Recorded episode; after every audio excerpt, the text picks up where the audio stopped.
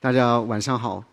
非常啊、高兴有机会来给啊、对科学、对生命科学感兴趣的啊、年轻的学生来分享啊、一个新的啊、一个新的概念，我们叫细胞焦亡。大家看到这张图片，这个图片你看到是一个火焰，是发炎的这个意思。焦嘛，就是烧焦了，所以我们这个焦亡实际上本质上是一个机体炎症反应的一种方式、一种机制。那么这种炎症反应，炎症就是免疫，它在我们的研究也揭示它和肿瘤的免疫和免疫治疗也会有密切的关系。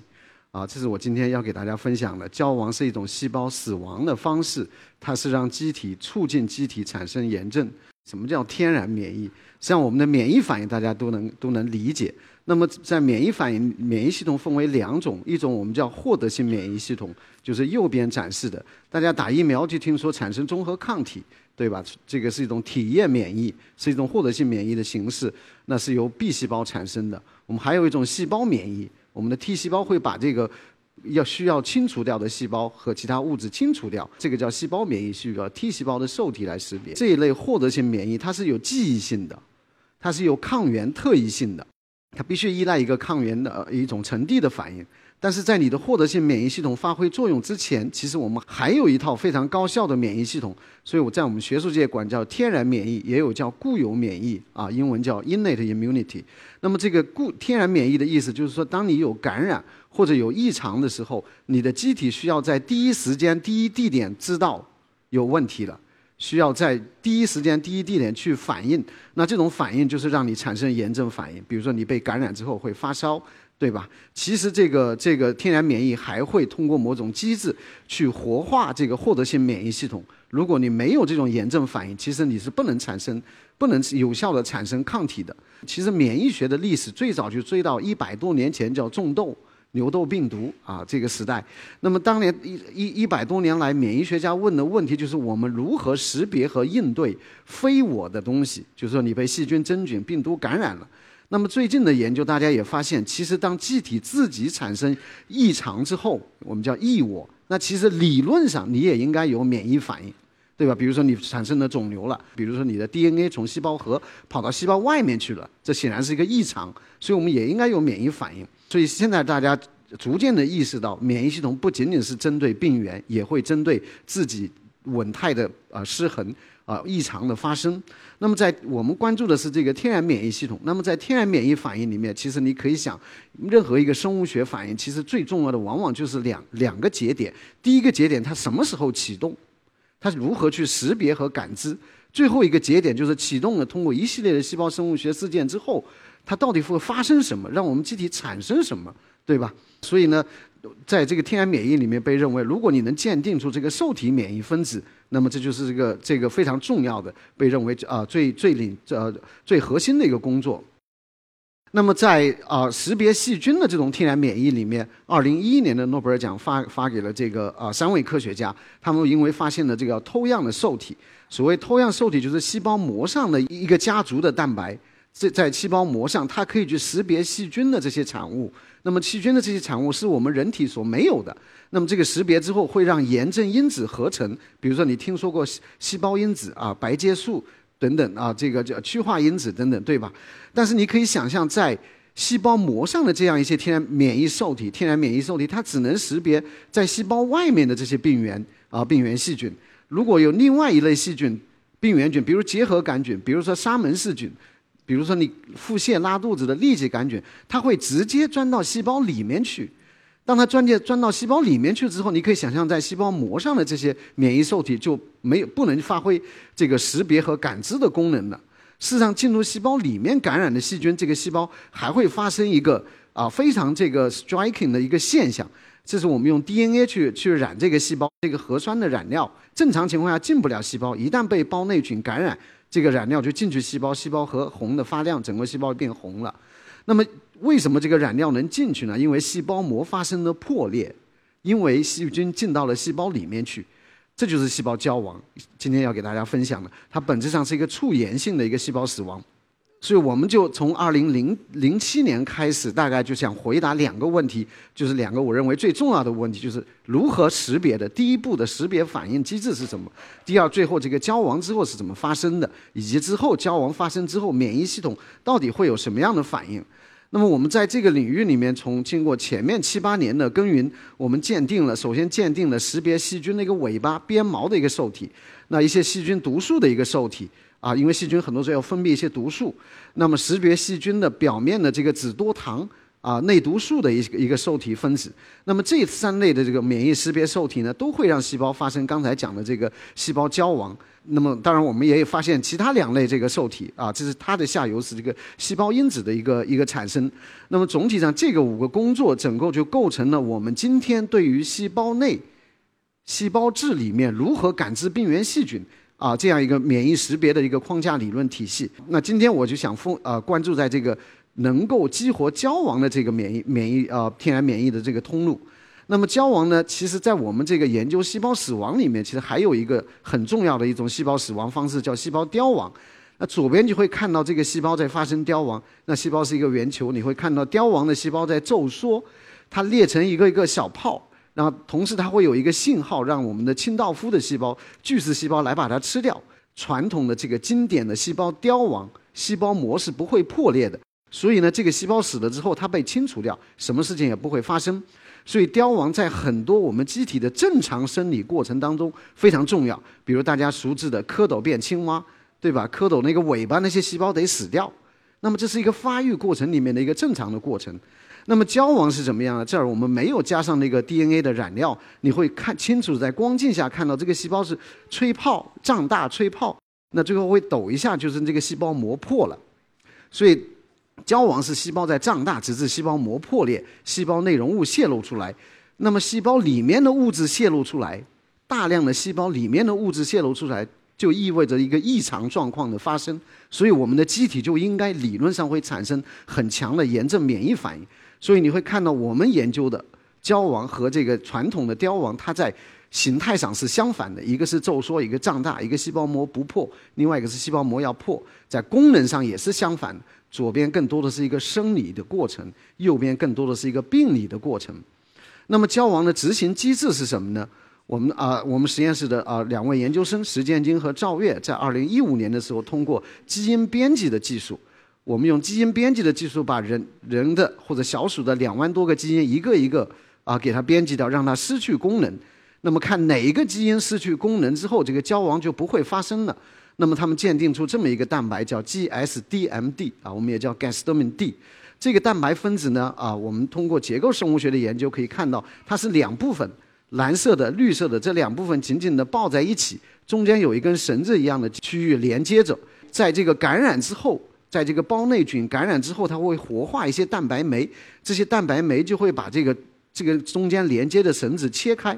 切开之后，N 端的就是蓝色的这一部分，在碰到细胞膜之后，它会有一个剧烈的构象变化，形成一把刀一样的结构。大家可以看到，同时这个分子会发生一个寡聚，发生一个聚合，围一圈手拉手围一圈插到这个膜上，你会看到膜上有很多的这个孔洞。啊，这是实际上本质上这个分子 g a s d m i n D 哦 GSDMD 这个分子是一个膜打孔蛋白，这是放大的用冷冻电镜解析的一个原子分辨率水平的一个一个破的一个一个一个结构。那现在转到下面来的这一部分就会插到啊细胞膜里面去。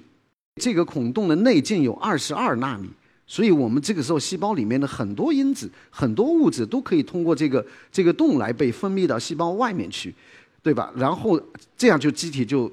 机体通过这样一种方式，即便在这个细胞最终没有死之前，细胞释放出通过这个孔洞释放的这些分子，就可以通知免疫系统的其他细胞这儿有问题了。所以它为什么要打孔？就是因为只有打孔之后，它才能向外传递信号。向外传递信号就是指你的整个免疫系统都能知道这儿有异常的状况发生了。对吧？啊，那么当然，这个孔打了之后，必然也会导致渗透压的变化。大家可以理解，渗透压的变化，最终就导致这个细胞在胀大。到极端的情况下，这个细胞就胀破了。所以这样一个分子的发现啊，我们二零一五年的这个工作就就把这个交亡这件事情就理清楚了。也可以说，我们实验室是啊再发现了细胞交亡这个这个这种啊炎症性死亡、细胞死亡的这个现象。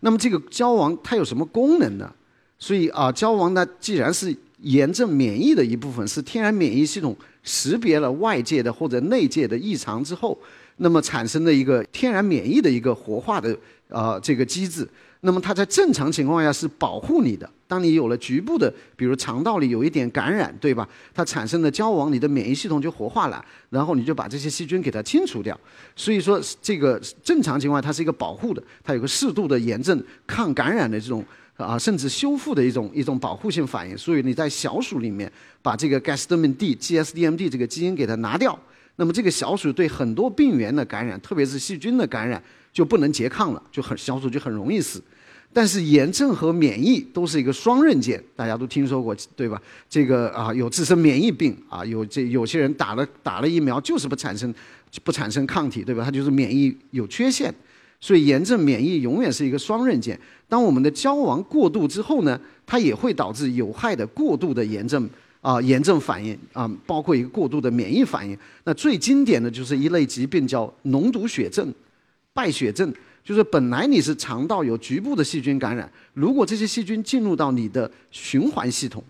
有些时候拔牙的时候是有有这样潜在的危险的，因为我们的口腔里有大量的细菌，跟我它形成一个呃生态一个群落，但你拔牙的时候，你有可能破坏了这个群落，那么这些细菌进入到你的血液里，就跑到全身。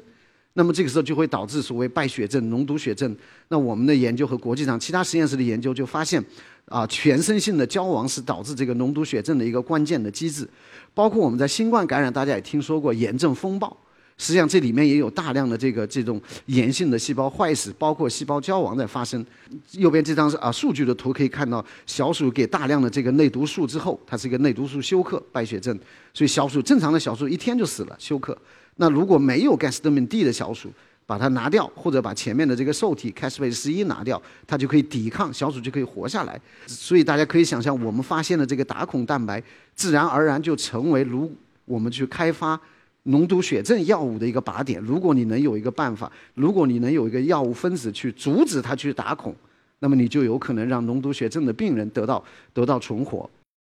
那么这个分子非常有意思的叫 Gasdermin D。其实，在人里面还有四个类似的分子，Gasdermin A、B、C、E。那么你可以简单的理解为，这就是五个小炸弹。但是这些小炸弹是埋伏在我们的不同的细胞里面的，而这些五个小炸弹，它是用不同的方式被被激活的、被点燃的。那么我们将刚才讲的 Gasdermin D，很多时候是在这个细细菌感染的时候，对吧？哈，我们也也我们的过去几年的工作也研究了一系列的 Gasdermin A、B、C 的一啊的工作。像 Gasdermin B，它的这个基因的突变啊，基因的这种差异性跟我们的哮喘、炎性肠炎有非常非常密切的关系。这个家族的蛋白其实都可以去打孔，只是说它。以什么方式让它能够去激活它的打孔的活性啊是不一样的，所以这样的话，我们认为细胞交亡是广泛存在和发生的。它的核心特征就是这个 g a s d o m i n 这个家族的打孔蛋白跑到细胞膜上啊，打了很多孔，对吧？细胞就最后裂掉了。那么这个家族的蛋白，其实在低等生物里面，包括这个丝盘虫，还有这个珊瑚、水螅，是腔肠动物。那么最近的研究也发现，在最古老的单细胞生物细菌里面。也存在这样的蛋白，你知道细菌也有病毒，就叫噬菌体。细菌也会通过通过这个方式来把自己杀死，不让噬菌体出来，不让噬菌体出来，它就保护了整个细菌的群落，就是牺牲我一个，因为我牺牲了，那么我被感染的噬菌体就出不来了，那整个其他的细菌它就可以活下来了。所以跟人跟哺乳动物里面的这种理念和机制原理是非常类似的。所以这个这样一个家族的蛋白，一直到细菌到哺乳动物都是保守的，而且在哺乳动物里面有五个家族的成员，那我们就打开了一个炎症免疫研究的全新的方向。所以国际上引起非常啊大的一个重关注。所以我们这个工作也被评为本世纪前二十年最重要的二十个免疫学的发现之一。那么整个药物研发的这个这个工业界也对这个家族的蛋白就非常关注，因为。绝大部分的疾病都跟炎症相关，都有可能跟这个这个达这个家族的 Gasdermin A B C D 有某种关联性。原因是很简单，因为我们后来的研究就发现，这五个小炸弹在不仅在免疫细胞当中，千万不要以为免疫感知和免疫识别就是发生在免疫细胞里。我们表面的这个上皮细胞，还血管里面有这个内皮细胞，还有我们还有肌肉细胞，很多不同类型的细胞，它其实都有这样的蛋白表达。这些小打孔蛋白的表达，它其实也是能够起到一个防卫的、感知异常、感知病原的一个防卫的作用。所以，胶王是一种广泛发生、能够刺激机体炎症反应和活化免疫系统的一个机制。而且，最近呢，有大量的这个研究也表明，胶王是直接导致或者是促进了很多炎症相关疾病的发生，甚至包括我们的这些代谢病和心血管疾病，对吧？糖尿病等等，这里面都伴随着和炎症、免疫啊相关的这个事件。啊，下面给大家讲讲一下这个胶王是一个激活炎症的这么一个机制。那么在肿瘤里面是怎么情况呢？其实我刚才讲过，肿瘤就是我们本来细胞长得好好的，突然就长了一堆这个不受控制的细胞，就疯狂的生长，对吧？机体就发生了异常。那么实际上，我理论上我们的免疫系统应该去反应的，但是啊，事实上也事实上也是，我们每天都在产生癌细胞。但是不要害怕，你有强大的免疫系统。刚刚开始产生的一两个癌细胞都被我们的免疫系统给它干掉了，给它控制住了。但是如果你年龄大了，对吧？你的免疫系统就在下降，你的能力在下降。那么这个时候，最初癌化的几个细胞就会战胜我们的免疫系统，最后就变成了一个很大的瘤子。那我们就成为了一个癌症病人。所以你会看到肿瘤的发生，随着年龄是在指数的这个这个这个上升的，是因为你自己的这种免疫能力在下降。免疫功能在下降，那么也就是说，之所以从一单个的癌细胞、癌化的细胞变成一个肿瘤的病人，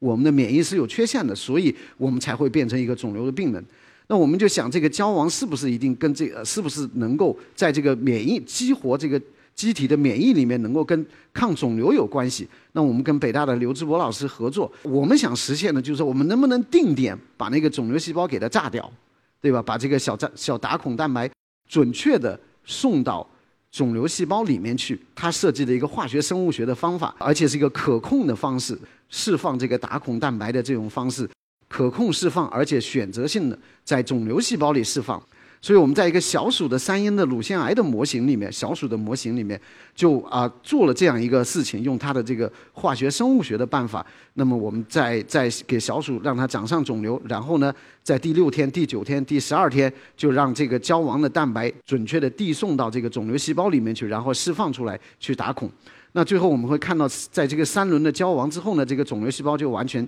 啊消失了。啊，当时王玉鹏同学啊在在做这个实验就特别激动。那我一开始觉得这好像也没有什么激动的，你把肿瘤细胞杀死了，那可不是肿瘤就没有了吗？答案不是这么简单。如果我们把这样一个实验换到没有 T 细胞的小鼠里面做一模一样的实验，就是没有免疫系统的，没有这个能够清除肿瘤细胞、杀肿瘤细胞的 T 细胞，因为最终肿瘤细胞在免疫里面。肿瘤细胞被被杀死是被被这个所谓的毒性淋巴细胞 CD 八阳性的 T 细胞所杀死的。我们有一个小鼠就没有这一群能杀肿瘤的细胞，那你会发现就没用了。我们这个方法就完全没有效果了。那也就是说明我们这个少部分的这个细胞发生交往，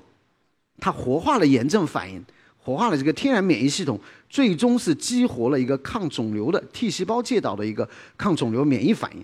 因为是天然免疫嘛。天然免疫是可以帮助来活化这个获得性免疫系统的，因为抗肿瘤免疫最终是一个获得性免疫系统来执行的一个一个机制。那么这个工作就想到我们这个领域里面，现在被认为叫肿瘤免疫之父威廉·考里，他在一百多年前作为一个肿瘤科的大夫，就发现他的第一个病人，医学院刚毕业，第一个病人就没治好。是一个 sarcoma 啊，这个病人他就很沮丧，然后就研究了很多这个病例，就发现以前有少部分的晚期的癌症病人没有做任何治疗，自己就好了。然后他就回回访这些病人，去在纽约的各个 街区去找找这些病人，就发现这些病人有一个共同点，就是他们都曾经被两种一两种细菌感染过。所以他当时就得出了一个结论，就是这些细菌里面存在某种毒素。存在某种毒素来把肿瘤杀死的，因为在一百多年前是没有免疫学这个这个概念的，在一百多年前对肿瘤的理解，那跟跟这个细菌是完全不搭嘎的啊事情，所以当时他的理论并不被人接受，但是他自己很执着，后来行医几十年一直在做这件事情，直到过去的三四十年前，人们逐渐意识到，他当年坚信的一个理论啊，坚信的这个现象，其实就是细菌感染触发了病人自己的某种免疫的活化、炎症反应的活化，最后是自己病人的 T 细胞把肿瘤给杀死了。所以大家现在把它认为这个呃归为这个肿瘤免疫之父。那我们肿瘤免疫领域里面最大的奖也是以他的名字来命名的。那我也有幸去年啊得了这个奖，因为我们的工作。大家可以想，我们的交亡是什么时候发生的？最早就是在细菌感染的时候发现的，对吧？细菌感染可以很很强的触发这个交亡啊。那么我们刚才这个实验是做了诱导三轮的交亡的治疗。如果我们把这个三轮的交亡的治疗降到一轮，它就效果就不够。这个火焰就不够不够旺啊，不够强，这个炎症的水平不够高。那么我们在肿瘤的治疗，从最早的手术啊、放疗、化疗，已经进入到第四个时代，就是免疫治疗的时代。所以现在过去十几年，在肿瘤的治疗里面，最前沿的、最有效的方式就是免疫治疗。那么其中一个最经典的工作，就是所谓叫免疫检查点抑制剂。什么意思呢？就是说，最终这个 T 细胞啊，要把肿瘤细胞给杀死。但是这个 T 细胞表面往往有一些有这个门上有道锁，就把它抑制住了。两位科学家啊，James Allison 和日本的这个 Tsuka Honjo 就发现了这个 T 细胞表面的这一道闸。那么你把 T 细胞表面的这道闸给它拿掉，就是门上这把锁拿掉，用一个抗体去去抑制，比如 PD-1 这个分子的抗体。这是在人类的肿瘤历治疗历史上第一次实现自愈。以前我们是不敢说自愈的，就是 cure。那么这个工作当然也就二零一八年得了诺贝尔奖，因为这个免疫检查点抑制剂的发现，所以免疫治疗现在是肿瘤治疗的是大家公认的未来发展方向。那么我们如果在一轮的交亡之后呢，我们这个单独的交亡是不足以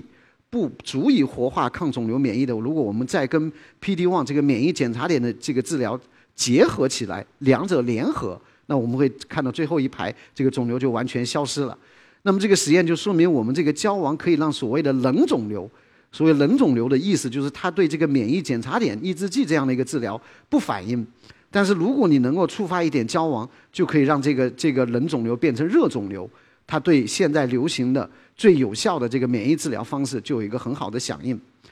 那么在肿瘤免疫里，我刚才讲，最终就是我们的这个 CD 八阳性的 T 细胞，也叫毒性淋巴细胞，会把 T 细胞给会把肿瘤细胞给杀死。这当然有一个表面的一个识别，有 T 细胞受体和一个啊 MHC 沉地的抗原的一个识别。那这个杀死的机制是什么呢？T 细胞编码了一群蛋白分蛋白酶分子，啊，大概五在人里面是五个。这个 T 细胞合成的这些蛋白酶分子，把它递送到癌细胞里面去，它们这些分子就会最终把癌细胞杀死。那么 T 细胞如何杀死癌细胞呢？如果你去看免疫学的教科书，它认为是细胞凋亡。就是我一开始给大家用视频展示的不断骤缩的那个那种死亡方式，但我们的研究在二零二零年发表这个工作就发现，其实不完全是这样，有的时候是，有的时候也不是。那我们这个其中的一个打孔蛋白就叫 Gasdermin B 啊，我前面是讲的 Gasdermin D，这是 Gasdermin B。那这个 Gasdermin B 呢，它可以被这个 T 细胞所活化啊。我们这儿用了一个类似于 T 细胞，我们叫 NK 细胞去杀一个靶细胞。这个靶细胞呢是啊，我们啊，你可以理解成是一个癌细胞。那么这个细胞里面，它那五个小炸弹一个都没有，这五个小炸弹一个都没有。其实这个肿瘤啊，我们大量的研究发现，肿瘤细胞它倾向于把这些小炸弹都给扔掉，它不想带着这个小炸弹。那大家立马就会看到为什么它不想带着这个小炸弹。所以这个这个绿色的这个细胞啊，它就是里面这个五个小炸弹一个都没有。然后呢，我们用这个 T 细胞去杀这个细胞，小的这个。啊，这个圆圈就是这个 T 细胞，你会看到它去攻击这个绿色的，你可以理解成是癌细胞。其实这个绿色的荧光染料是不会出来的，因为凋亡的时候细胞膜是不破的，这个染料是在细胞里面。但是当我们把这五个小炸弹一个一个放到这个细胞里面去的时候，比如我们把这个 Gasdermin B 放进去，T 细胞再去攻击它，你会看到里面的绿色染荧光染料唰就消失了，对吧？然后放在细胞外面的这个红色的染料就进去了，也就是说它细胞膜出问题了，里面的绿色的东西物质释放出来了，外面的红色的进去染了这个 DNA，那么这个细胞是发生了一个交亡，这个细胞发生了一个交亡，实际上我们经过研究发现，T 细胞 T 细胞合成出来的那五个蛋白酶 A、B、H、K、M 当中非常特异性的一个，就叫 Granzyme A 或者叫颗粒酶 A，它可以把这个 gastrin B 从中间切开，那前面那一部分可以去到细胞膜上打孔，细胞会发生交往。那么啊，我们大家在这个肿瘤治疗里面，大家听说过细胞治疗 CAR T 对吧？其实我们发现，在 CAR T 的这种细胞治疗的时候，啊，就是 CAR T 的意思是很简单，就是把病人自己的 T 细胞拿出来。然后给它装一个导航仪，再以某种方式活化。导装导航仪的目的就是要输回去的时候能够找到癌细胞，然后再让它产生某种的这种激活在体外，然后再输回给病人。这就是现在最这个非常贵的一种，在美国是一百二十万美元的这个治疗，因为细胞治疗是非常复杂的。那么我们发现这个这个这个 CAR T 的细胞，它其实就是一个就是一个工程化的、超级活化的，能够杀癌细胞的一种。啊呃，杀伤性 T 细胞，这个里面也有交亡的发生啊，我就不细讲。那最终就是，我们就发现这个啊，这个换这个模式图就总结了我们的工作。其实我们还发现，这个 Gasdermin B 呢，我刚才也讲过，其实大部分癌细胞不愿意带着这小炸弹，它要把它沉没掉。但是呢，这个 T 细胞在肿瘤免疫发生的时候，它有个细胞因子叫伽马干扰素。而我们这个 Gasdermin B 又会被这个伽马干扰素诱导上调，表达出来，产生合成出来。这时候，这个颗粒酶 A 从 T 细胞进到癌细胞里去，里面去，把它从中间切开，细胞发生了交亡。问题是，细胞这个癌细胞发生了交亡之后，它就会进一步放大这个炎症免疫反应。这个是本质上就是说，如果这个癌细胞是以凋亡的方式死，还是以交亡的方式死？以凋亡的方式死，这细胞没了，别的什么什么都没有。如果以交亡的方式被杀死，它就会进一步有反馈，有正反馈，免疫的正反馈。所以呢，我们也会看到跟免疫检查点抑制剂有一个协同的效应，在这个小鼠的模型、小鼠的一个结肠癌的一个模型里面。所以这些 Gasdermin 就显然成为肿瘤免疫治疗的一个所谓叫生物标志物。当然，也就是说，如果你能有小分子能够把这个这个打孔蛋白给它给它活化，那么有可能成为肿瘤免疫治疗的药物。那这是我们过去这个十好十五年在这个领域的啊，这个做了一系列的这个工作，基本上是我们的团队在国际上啊领先这样一个领域啊，不断的往前走。那在这个工作当中，不仅仅是发表了文章，最重要的是我们建立了一个新的科学原理，免疫学的原理，新就是细胞交往。这是一个免疫学的一种新的炎症反应的机制。那么，在这个免疫学的原理和平下面，我们又发现了五个类似于小炸弹的这种打孔蛋白，它们的活化可以促进你的免疫炎症反应，对吧？然后，当然，如果你是过度了，你都疾病里面这个东西是过度了，你也可以去抑制它，比如败血症、脓毒血症。所以，我们就想，这样这么多的这样一个新的科学原理下，有多个新的这种蛋白分子，就可以成为药物研发的。这种靶点，因为你做现在做药物研发，你一定要有个针对性，对吧？有个，所以我们就啊，在啊两年前的时候就成立了这么一个公司啊。我作为一个科学创始人啊，有这个邓天进博士，他来负责这个公司。它这个公司叫延延明生物，我们就是希望能够把我们的这种天然免疫和细胞交往里面的这种领先的科学发现，转化成通过工业界的努力找到抑制剂，找到激动剂。最后为我们的炎症疾病和肿瘤的治疗提供一个新的一个啊一个一个一个可能性。那这个公司的名字叫炎明啊，炎的意思就是它英文叫 pyrotech，英文就是焦亡，叫 pyroptosis 啊，我们管一啊叫 pyrotech。那么中文叫炎明，炎的意思就是发炎的意思，基于一个明确的炎症机理。那明是日月，日月炎症它其实是一个阴阳的一个平衡。炎症和免疫是一个阴阳的平衡，所以我们觉得“明”这个字很好。那么这个“炎明”你也可以理解成为“炎”是炎帝，神农氏是中国第一个做药的。那么你可以这个“明”就可以理解成为发明啊，炎帝发明的意思。好，我就讲到这儿，谢谢大家。